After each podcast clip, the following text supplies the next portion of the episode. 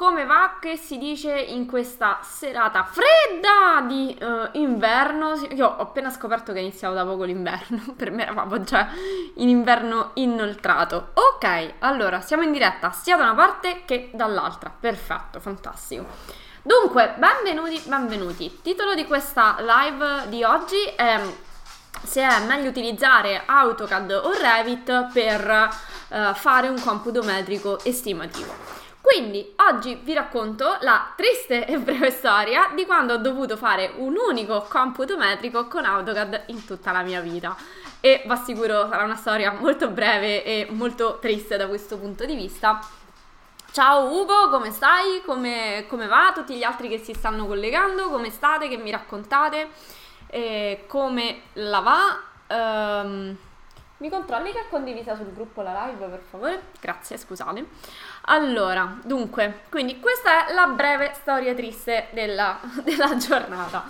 Perché, perché nasce questa domanda? Allora, innanzitutto, spieghiamoci se non sembro matta. Dunque, uh, questo è, se non l'avete visto, ciao Sergio, il... Um, il mese uh, del computo metrico estimativo. Quindi tutti i video contenuti di questo mese, tutti i contenuti sono dedicati appunto al computo metrico. Come avete visto è anche uscito il super fantastico nuovo corso Guida al computo metrico estimativo in offerta lancio esclusiva per pochissimi giorni al 50%, quindi se volete approfittarne, se volete sapere qualcosa di più, per poco tempo la, il nuovo corso guida al computo metrico estimativo è in offerta al 50%. Vi metto il link nel uh, primo commento, quindi vi ho appena messo il link della pagina. Um, quindi, perché questa domanda? Mi, spesso mi viene chiesto, mi è stato chiesto uh, come mai, uh, quali, scusate, quali software utilizzo per fare il computo metrico e ci sono varie risposte. Diciamo che ci sono varie risposte per quanto riguarda i software di computo, proprio di computo metrico estimativo. Ma eh, ci, diciamo, prima di parlare di software di computo metrico estimativo, facciamo un passo indietro e parliamo di software della progettazione. Ecco perché il divario tra AutoCAD e Revit, ecco perché il titolo di questa live. Male male lavoro troppo. Beh, scusa, dovresti essere contento Ugo che lavori di questi tempi, scusa, eh. Come va? Che cosa, su che cosa state lavorando? Allora, tutti gli altri collegati, signori, a parte Sergio e Ugo che si sono palesati, vi invito a fare un saluto, a dirmi chi siete, da dove vi state collegando, così non mi faccio il monologo.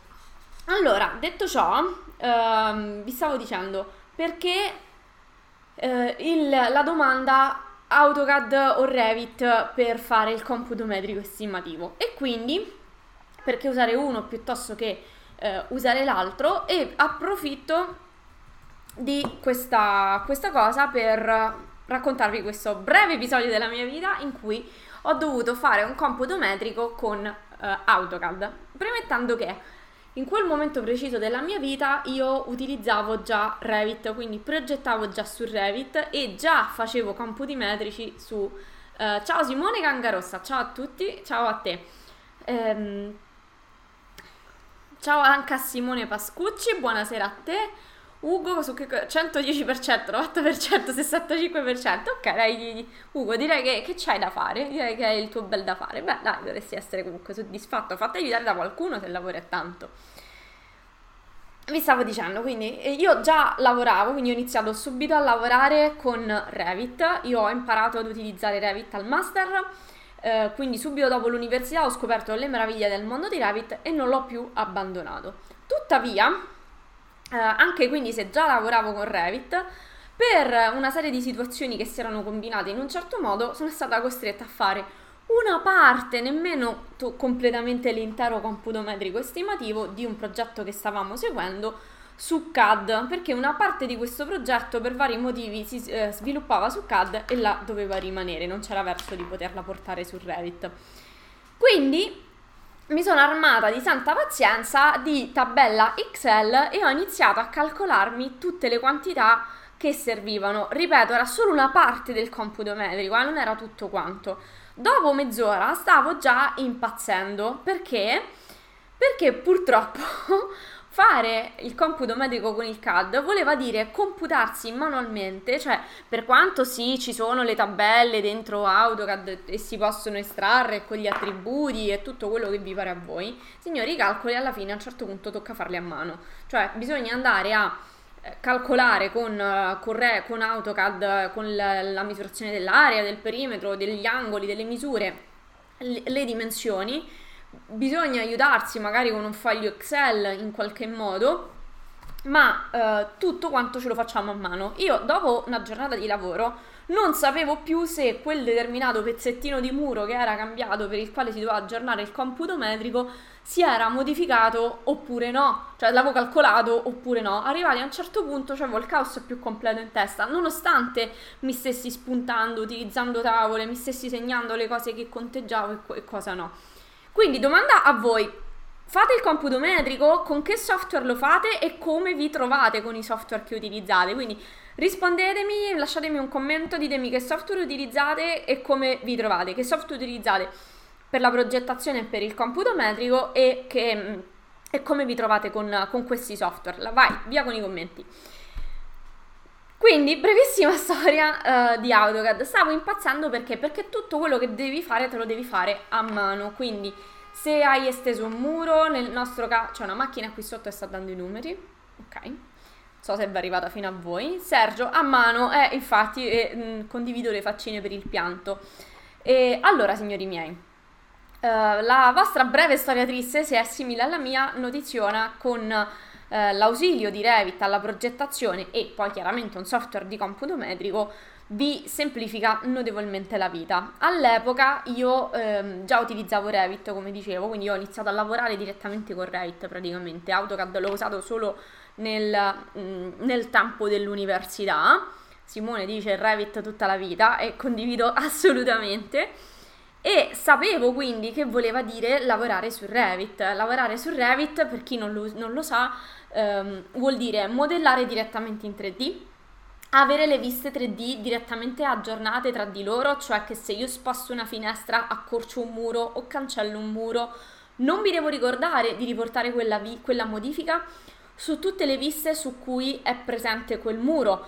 Tanto meno, siccome dentro Revit gli abaci sono delle viste 3D a tutti gli effetti, anche se sono delle tabelle, sono direttamente collegate al modello, sono delle viste di modello, um, necessariamente se cancello un muro da una parte, automaticamente mi si cancella anche sul rispettivo abaco e viceversa, se io cancello una, una stringa, una riga su un abaco, sto cancellando automaticamente qualcosa in 3D su Revit, sul modello.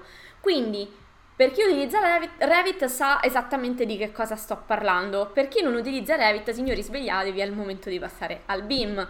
Ma non siete stufi di fare i computi metrici al, a mano con AutoCAD, con tabelle su tabelle Excel e a fine giornata non sapete più nemmeno voi come vi, vi chiamate e dove abitate?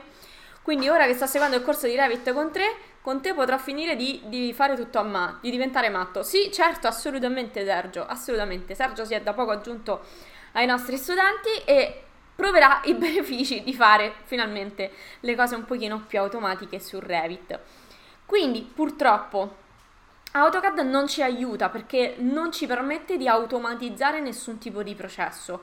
Una linea, due linee affiancate su AutoCAD possono essere tanto un tavolo, tanto un pezzo di un tavolo quanto un pezzo di un muro. Ciao Marco, ben, ben arrivato.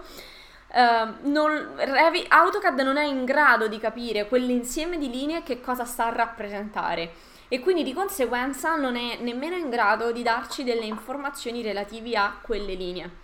Su Revit invece modelliamo direttamente con i complementi 3D quindi due clic sono un muro che ha una sua stratigrafia, che ha un suo perimetro, che ha una sua area, che ha dei materiali inseriti al suo interno, più tutta un'altra serie di parametri che Revit legge ed è in grado di computare e di estrarre con degli abaci. Quindi assolutamente Revit decisamente meglio per fare, eh, la, per fare la progettazione innanzitutto ma poi anche per ehm, passare a, eh, alla parte di computo metrico. E qui apriamo un'altra parentesi perché ehm, hai mai provato Autodesk Takeoff mi sembra sia il computo metrico in cloud.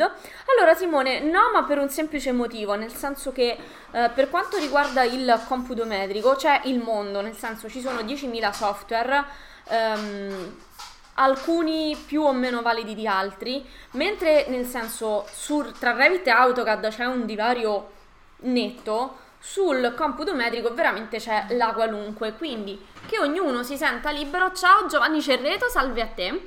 Si senta libero di usare il software che preferisce. Infatti, come dico anche nel nuovo corso guida al computo metrico, che vi invito a visitare la pagina, signori, è in offerta al 50% per ancora pochissimi giorni. Approfittate, è un prezzo veramente ridicolo. Vi fate il regalo di. Um, di Natale è veramente a un prezzo ridicolo quindi il link è nel primo commento andate a visitare la pagina quindi vi dicevo, um, di software di computo metrico ce ne sono di ogni, ci sono anche plugin installabili direttamente su Revit, ci sono altri uh, software come appunto il computo metrico in cloud. Signori, c'è di tutto. La cosa importante, a prescindere dal software che utilizzate, è che siate in grado di inserire le voci fondamentali del computo metrico, cioè una numerazione progressiva con un codice alfanumerico di ogni lavorazione relativa che rimanda magari alla voce di preziario se l'avete utilizzata, a meno che non l'abbiate creata voi, uh, la descrizione dettagliata della lavorazione, le quantità di questa lavorazione e uh, ovviamente prezzi unitari e prezzi totali. Qualunque software vi sia in grado di fornire queste cose, per me va bene, poi ce ne sono di più o meno cari, ma um, assolutamente l'importante è poter fare un computo metrico che abbia tutte queste caratteristiche. Ciao Matteo, come stai? È un sacco che non ci sentiamo. Meglio Revit? Eh beh, assolutamente, assolutamente. Um, ok, quindi perché AutoCAD non funziona bene sul computo metrico? L'abbiamo detto perché dovete farvi tutto a mano, ogni singolo conto a mano. E se vi cambia mezza cosa, vate a ricordare dove cavolo stava quella voce. Se mi cambia mezza cosa, io vado su Revit, leggo il totale dell'abaco, lo aggiorno sul software di computo metrico che utilizzo e ho fatto, cioè non mi devo proprio stare a preoccupare qual è il pezzettino di muro che devo andare a cambiare o che mi vado semplicemente a leggere il totale e via. Questa è una cosa fantastica.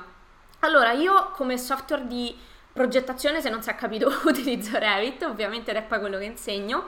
Come software invece di computo metrico estimativo eh, mi sono staccata da Revit e utilizzo Euclide, ma mh, non perché sia meglio di altri o perché per altro, ma semplicemente per una questione di praticità. È il software che io ho imparato ad utilizzare eh, proprio all'inizio della mia carriera lavorativa perché era quello che utilizzavano nello studio in cui io collaboravo. Ho imparato ad utilizzare quello, mi sono trovata bene con quello, siccome fare il computo metrico alla fine è una cosa abbastanza, diciamo, meccanica comunque, se sai dove andare a parare. Ehm, ha, ho utilizzato quello e ho continuato ad usare quello. Mi trovo bene, ho acquistato la licenza.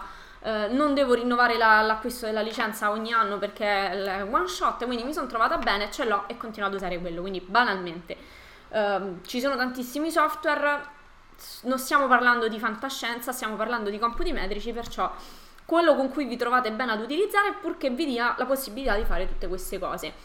All'interno del nuovo corso Guida al computo metrico estimativo eh, io faccio vedere l'estrazione dei dati da Revit e faccio vedere come utilizzo Euclide, ma non è un software di spiegazione, eh, scusate, non è un corso di spiegazione di questi software. Uno perché c'è un corso specifico proprio sull'apprendimento di Revit e i miei studenti lo sanno. E due, perché Euclide non è l'unico software di computo metrico che esiste al mondo, ce ne sono vari più o meno validi. Quindi, anche se utilizzate software diversi, va benissimo il corso anche per voi perché il corso è incentrato sul capire come si svolge il computo metrico, quali, di che cosa bisogna fare attenzione per non cadere in errore, ci sono dei vademecum con cui vi abbiamo riportato tutte le lavorazioni, e che, cosa, che cosa servono, per, così potete fare proprio la lista della spesa eh, prima di iniziare a fare il computo medico, quindi il corso è pensato per insegnare a chiunque, a prescindere dal software che si utilizza, come fare un computo medico. Partiamo da zero e non diamo niente per scontato, ok? Quindi anche se usate altri software va bene. Uh, c'è le, un esempio pratico di un progetto pilota su cui facciamo insieme il computo metrico e ci sono anche tutti i link a tutti i preziari regionali d'Italia, così a seconda della regione in cui vi trovate potete scaricare gratuitamente i preziari uh, regionali in modo tale che anche voi, a prescindere dal software che utilizzate, potete seguirci nel fare l'esercizio per eh, imparare a fare il computo metrico, per personalizzare, le, per specificare, migliorare le vostre competenze se già eh, lo fate. Matteo, tutto bene? Mi manca 3D, Ma- 3D Max che finirò dopo le feste. Super fantastico. Allora, signori, come state passando? Come vi state organizzando per queste feste? Che cosa fate? Lavorerete? Non lavorerete? A proposito, avete domande sul computo metrico? Io ho ancora un un bel po' di cosine da dirvi. Ehm, e tra l'altro vi volevo dire, anche, vi volevo dare un po' di trucchetti se uh, utilizzate Revit, ma non solo. Dunque, primo trucchetto che vi consiglio di usare nel computo metrico, tra l'altro alcune di queste informazioni stanno uscendo all'interno dei, dei video su YouTube, c'è anche una, uh, chiama, una playlist dedicata proprio a tutti i video relativi al computo metrico estimativo. Dunque, trucchetto eh, acquistato ora, super. Dunque, trucchetto eh, numero uno, vi consiglio chiaramente se utilizzate Revit di um, rinominare tutti gli oggetti che avete. Fantastico Sergio, eccolo è arrivato, super, fantastico Sergio, complimenti allora ufficialmente benvenuto. Signori, l'acquisto in diretta non mi era ancora mai capitato, fantastico. Benissimo, allora fate come Sergio, andate sulla pagina, sul link che vi ho inserito e approfittate dell'offerta al 50% del computo. Fantastico, l'acquisto in diretta non mi mancava, devo dire. Quindi, che cosa um, vi, eh, vi stavo dicendo? Trucchetti utili. Allora, organizzate il vostro file. Prima di partire con il computo metrico estimativo, dividete dividete, duplicate tutti quegli elementi che sono identici ma che hanno fasi costruttive diverse. Un esempio tipico è quello dei muri, per esempio. Se io ho st- la stessa tipologia muraria, quindi un muro di 10 cm, che mi, um, mi viene, in parte diciamo rimane dov'è, in parte viene demolito e in parte ricostruito, per agevolare il computo metrico e quindi poter filtrare i numeri su, su, su Revit, potete Uh, rino- duplicare e rinominare quel muro, quindi mantenendo la stratigrafia invariata, come muro 10 cm da demolire piuttosto che di nuova costruzione, oppure che quello che non viene toccato, quindi magari non aggiungete niente al nome del tipo del muro. In questo modo, se dovete fare il computo, sia che dovete fare il computo dei materiali, ma anche se dovete fare il computo appunto delle quantità, potete tranquillamente, velocemente, in base al tipo di muro, al nome del muro, potete andare a, a leggere solamente quelli demoliti piuttosto che solamente quelli di nuova costruzione. È un trucchetto, è un modo di organizzarsi, sicuramente non è l'unico, questo lo potete fare con qualunque cosa che vi fa andare un pizzichetto più lento all'inizio, quindi rinominare duplicando gli elementi su Revit in modo da ritrovarselo poi nel computo metrico, nell'abaco delle quantità. È un trucchetto che io adotto, più o meno valido, ce ne posso, potete trovare anche altre strategie se vi piace di più, ma che vi permette in fase di computo di andare, leggere la voce e immediatamente eh, andare a, um, a, estrarre i dati, le quantità, i totali di quello che vi serve. Se, state, se siete all'inizio del computo e state facendo le demolizioni, andate a prendere solo i muri demoliti, se state facendo le nuove costruzioni, da quella voce invece dei muri di nuova costruzione andrete a prendere, andrete a contare. Una volta, il, una volta la voce per il laterizio, due volte magari per le due facciate per l'intonaco e così via. Tutto quello che sto dicendo ci sono i video tutorial di approfondimento su YouTube, alcuni di questi sono già usciti. L'ultimo video, il prossimo video che uscirà è relativo ai tre errori da non fare, uscirà questo venerdì, tre errori da non fare nel vostro computo metrico, anzi raccontatemi l'errore più grande che avete fatto nel vostro computo metrico, cioè qual è la difficoltà più grande che avete quando fate un computo metrico estimativo, raccontatemi, scrivetemi. E invece lunedì, ultimo giorno utile del, um, dell'offerta, della promozione sul nuovo corso, vi facciamo vedere in anteprima il vademecum che abbiamo preparato per i nostri studenti. Quindi i nostri studenti avranno un super fantastico vademecum che potranno spuntare eh, un po' come se fosse la lista della spesa, ci sono tutte le lavorazioni, comprese anche i costi per la sicurezza e um, in modo da avere un quadro generale di tutto quello che c'è nel proprio progetto prima di andare a fare il, il computo.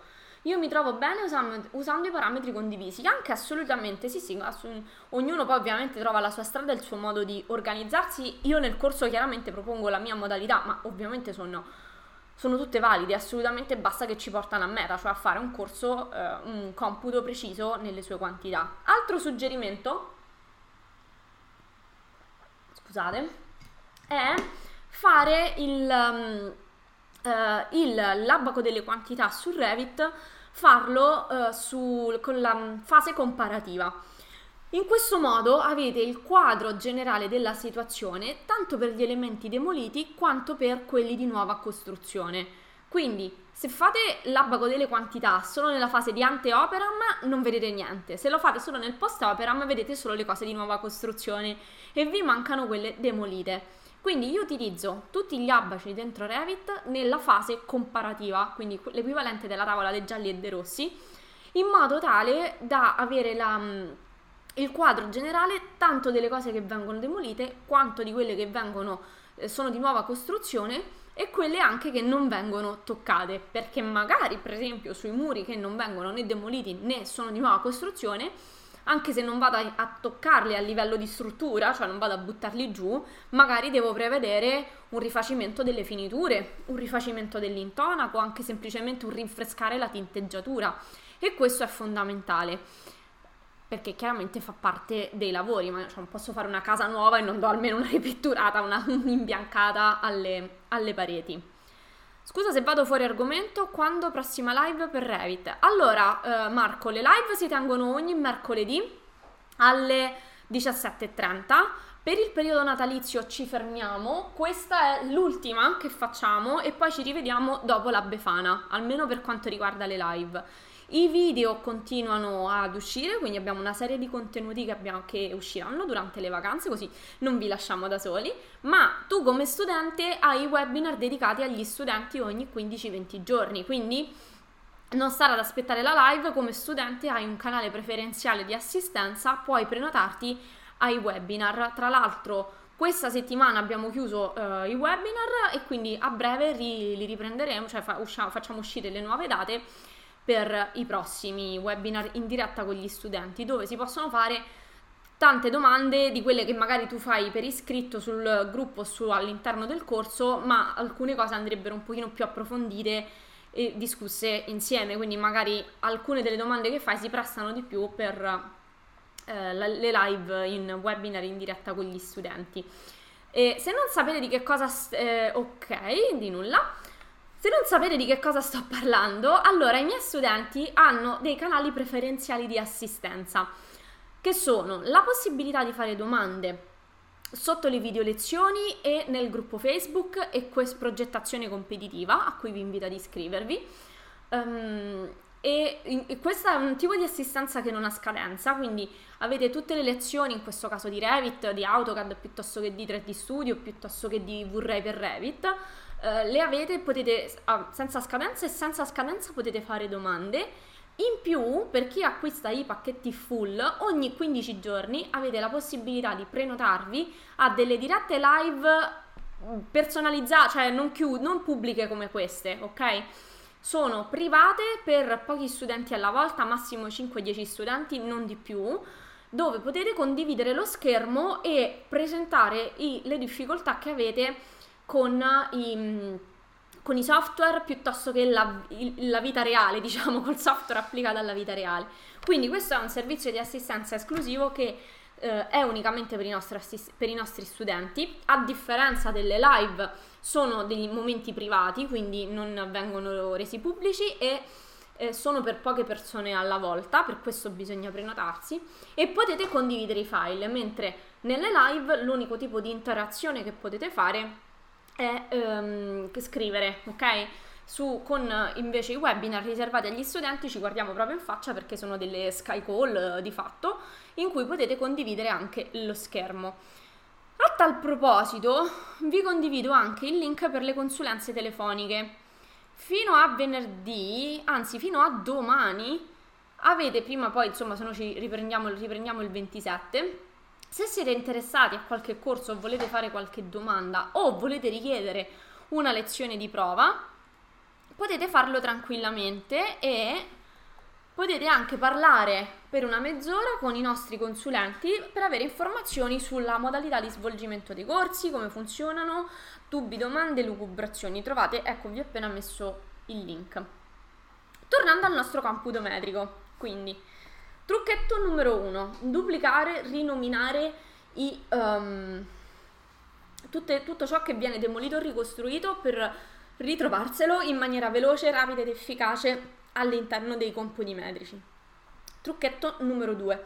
Fare l'abaco delle quantità da cui estrarre ovviamente i totali da riportare poi sul software di computo metrico che utilizzate, farlo nella fase comparativa, quindi gialli e rossi. Trucchetto numero 3. Usate tutti quei documenti che servono per rendere comprensibile il vostro computo metrico, cioè per, per, per ottenere un preventivo da una ditta, solitamente si manda il computo metrico in bianco, in modo da, in bianco, cioè senza prezzi, in modo tale che poi la ditta sarà in grado di, in base alle quantità e alle descrizioni delle lavorazioni, sarà in grado di prezzare il vostro computo metrico e restituirvelo sotto forma di computo metrico estimativo. Quindi in genere per appalti privati il progettista diciamo si ferma al computo metrico e poi la parte estimativa, cioè di, di eh, inserimento dei prezzi la fa la ditta che deve fare il preventivo, solitamente, non è, non è regola. Um, detto ciò, non è sufficiente solamente il computo metrico per poter uh, fare questo. Va fatto un sopralluogo con la ditta per spiegare le, le, lavorazioni che ci sono e insieme al computo metrico gli vanno girate delle tavole di progetto, almeno per la parte che li riguarda, gli vanno inviate magari delle foto del cantiere in generale per far capire com'è dislocata l'area e sarebbe l'ideale inviare questo materiale prima del sopralluogo in modo tale che la ditta possa guardarlo, possa analizzarlo e quando si fa il sopralluogo in fase preventiva eh, si um, possono fare tutte le domande del caso, quindi magari c'è qualcosa che noi abbiamo scritto che pensiamo che sia chiaro e cristallino, ma magari così chiaro e cristallino non lo è e la ditta può fare le domande e quindi fare un prezzo quanto più reale possibile. Non sottovalutate mai l'importanza di un computo metrico fatto bene, firmato con tutti i prezzi, perché poi fa parte, diciamo, viene allegato al capitolato speciale d'appalto, cioè a quel documento che regola le modalità di avanzamento lavori, la qualità dei materiali, tutto quanto, le tempistiche, le modalità di pagamento ed è di fatto un contratto, un accordo tra privati, stiamo parlando sempre di appalti privati, perché 9 su 10 noi professionisti ci troviamo almeno su quello, a meno che non collaborate con un team di professionisti che eh, vi fanno che, che lavorate su appalti pubblici, ma 9 su 10 si parliamo di appalti privati. Ciao Vincenzo Negro, come stai? Una domanda, vai pure. Quando noi tecnici impostiamo il computo per inviarlo alle varie ditte aziende, questi ultimi chiedono sovrapprezzi anche solo per fornirti i prezzi richiesti? Che vuol dire? In che senso chiedono sovrapprezzi? Allora, Vincenzo, io ti dico normalmente come funziona, ma ripeto, non è una regola scritta sulla pietra, incisa sulla pietra. Il computo metrico lo inviamo senza prezzi alle ditte, ok? deve essere dettagliato, specificato e la ditta ci restituisce il computo metrico con i prezzi unitari e totali per ogni lavorazione. Solitamente sovrapprezzi, a meno che non ci siano lavorazioni particolari o esigenze particolari di cantiere, non ne sono richiesti. E poi perché per fornirti i prezzi richiesti? Cioè poi diciamo una volta che la ditta ci manda il, il, preventivo c'è sempre un minimo di fase di trattativa tra più che altro tra il committente e la ditta che dice vabbè eh, levami questo, però mettici quest'altro e si fa un po' di trattativa. Però perché sovrapprezzi solo per fornirti i prezzi richiesti? Non l'ho capita questa cosa. Me la spieghi meglio questa domanda? O dimmi se ti ho risposto. Allora, parliamo di prezzi richiesti. Voi avete i preziari regionali. Ripeto, per tutti coloro che acquistano la guida al computo metrico estimativo, c'è un'intera slide con raccolti tutti e 20 i link di tutte le regioni d'Italia da cui potete scaricare gratuitamente i preziari. Vi servono i preziari per avere un'idea, ok, di quanto costa, di quanto dovrebbe costare nella vostra regione di appartenenza quella determinata lavorazione al metro quadro piuttosto che caduna, eccetera, eccetera. Ok?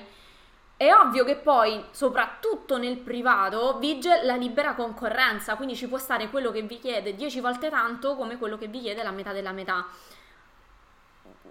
Sta a voi intuire se vi chiedono troppo poco dove stanno lesinando, se vi chiedono troppo se è semplicemente uno sproposito. Nel senso, devi pagare l'azienda per far sì che ti dicano i prezzi? No, è l'azienda che, è, che dovrebbe essere super contenta di ricevere un computo metrico perché se ti ci mette i prezzi vuol dire che sta facendo un preventivo.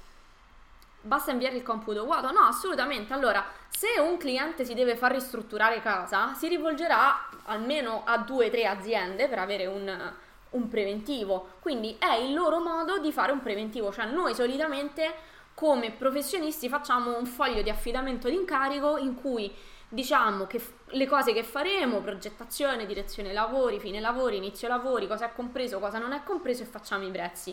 Il, quello di fatto è sia un foglio di affidamento d'incarico che di preventivo. Il cliente ce lo firma, ci dà l'acconto, io solitamente lo chiedo e si parte. Con le ditte, siccome un progetto è qualcosa di più vasto, il computo metrico serve per dare un'idea dettagliata, non un'idea per dire esattamente quanto verrà a costare quell'opera.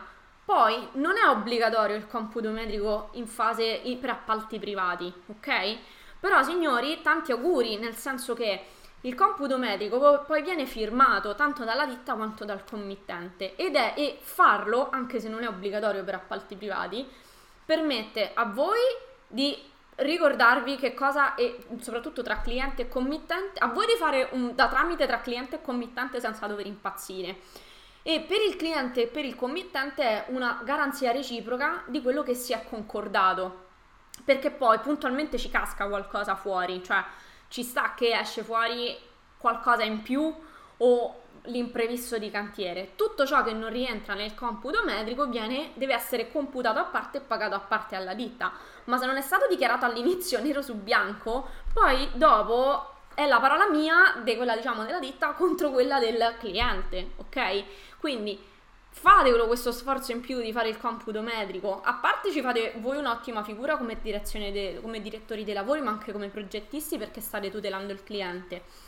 Ehm, secondo, eventuali controversie o eventuali lavori aggiunti vengono scritti sempre nero su bianco. Quindi a fine lavori si prende in mano il computo metrico e si dice ok, abbiamo fatto tutto quanto questa cosa è in più perché non era scritta nel computo metrico iniziale, si paga tot, ok? Con il computo metrico è carta veritas, ok? Senza computo metrico, che ripeto non è obbligatorio per appalti privati, purtroppo spesso si, si fa alla buona, cioè arriva la ditta, dice ah vabbè sì sono 200 metri quadrati, a occhio ti faccio 8.000 euro per le lavorazioni e via, ma non c'è niente di scritto, quindi il computo metrico tutela un po' tutte le parti da eventuali controversie, pur non essendo obbligatorio, quindi io anche per appalti privati di cavolate, per esempio rifacimento del bagno, io faccio sempre computo metrico e capitolato speciale d'appalto che tutti devono firmare per presa visione e accettazione. Perché tanto, signori, casini senza carte va sicuro che prima o poi eh, succedono sempre. Già succedono normalmente, figuriamoci senza carte. Ciao, buon Natale a tutti, Giada sei bravissima. Ciao Matteo, grazie per essere stato con noi. Ti aspetto nel, prossimo, nel corso di rendering. Vincenzo. Ah? Cioè, allora, Vincenzo, io eh, credo di averti risposto. Ovviamente l'invio del computo, cioè deve essere legato a un progetto reale che poi la ditta potenzialmente va a fare, quindi è ovvio che non te lo fanno pagare. Non è che uno invia computi così, dai, prezzatemeli per vedere quanto mi fate, ok? Cioè a quel punto sì che dicono "Ma mi sta facendo perdere tempo perché comunque ci vuole", ok? Quindi il computo metrico su un potenziale progetto reale che si deve realizzare è normale inviarlo a più ditte per ricevere indietro il preventivo. ok, non lo fate giusto per sapere che prezzi fanno, che prezzi fanno perché da un po' vi mandano a quel paese se, se vi sgamano, cioè comunque ci vuole tempo o comunque sicuramente difficile che non vi chiedano un sopralluogo dell'area prima di, di far prezzi a, a, casaccio, insomma. Quindi poi se, se, ve lo siete inventato che, che gli fate vedere. Se volete solo un'idea dei prezzi andatevi a guardare i preziari regionali che vi danno come riferimento un prezzo eh, per opere di media difficoltà, non, per cantieri che non hanno particolari difficoltà di raggiungimento fisico, quindi non state sul cucuzzolo della montagna, la baita sperduta oppure sulla scogliera, ok, che ci si arriva solo in elicottero, con quantità, con materiali di media qualità. Ciao il garante Luca, se non sbaglio. Ciao Giada, ho fatto qualche giorno fra fatto qualche giorno fa una prova di Abachi per computo con Revit utilissimo. Yeah. Poi, oltre ai preziari regionali, c'è anche il preziario DEI, giusto? Sì. Allora, il preziario DEI è quello del... Um, Genio C. Sì. Genio C, oddio, sì. Sì. allora, signori, di preziari ce ne sono vari tipi. C'è il preziario DEI, il preziario della Camera di Commercio, i preziari regionali, quelli provinciali, quelli comunali. Ce n'è di ogni. Allora, se state facendo una gara d'appalto pubblica, anche, mm, tra le varie robe della gara d'appalto ci sarà scritto anche a quale preziario fa riferimento. Se state facendo una gara, se state facendo un appalto privato, signori, prendetevi il preziario regionale che è gratuito, ve lo scaricate tranquillamente da internet ed evitate magari i preziari dei che vi costano botte di 47 euro, 50 euro l'uno, ok? Che poi il preziario ogni anno scade quindi ogni anno andrebbe, nel caso del preziario dei, riacquistato. Quindi ha senso fare un investimento se lavorate con appalti pubblici in vari modi, altrimenti se lavorate su un appalto privato utilizzate tranquillamente pre- un preziario regionale. Tra l'altro, per esempio io nella... Um, se devo usare il preziario solo per la lavorazione, per la descrizione della lavorazione, perché non mi interessa il prezzo, non mi interessa nemmeno di che anno sto prendendo il preziario, perché mi interessa solo la descrizione della lavorazione. Il preziario aggiornato vi serve per vedere i prezzi aggiornati.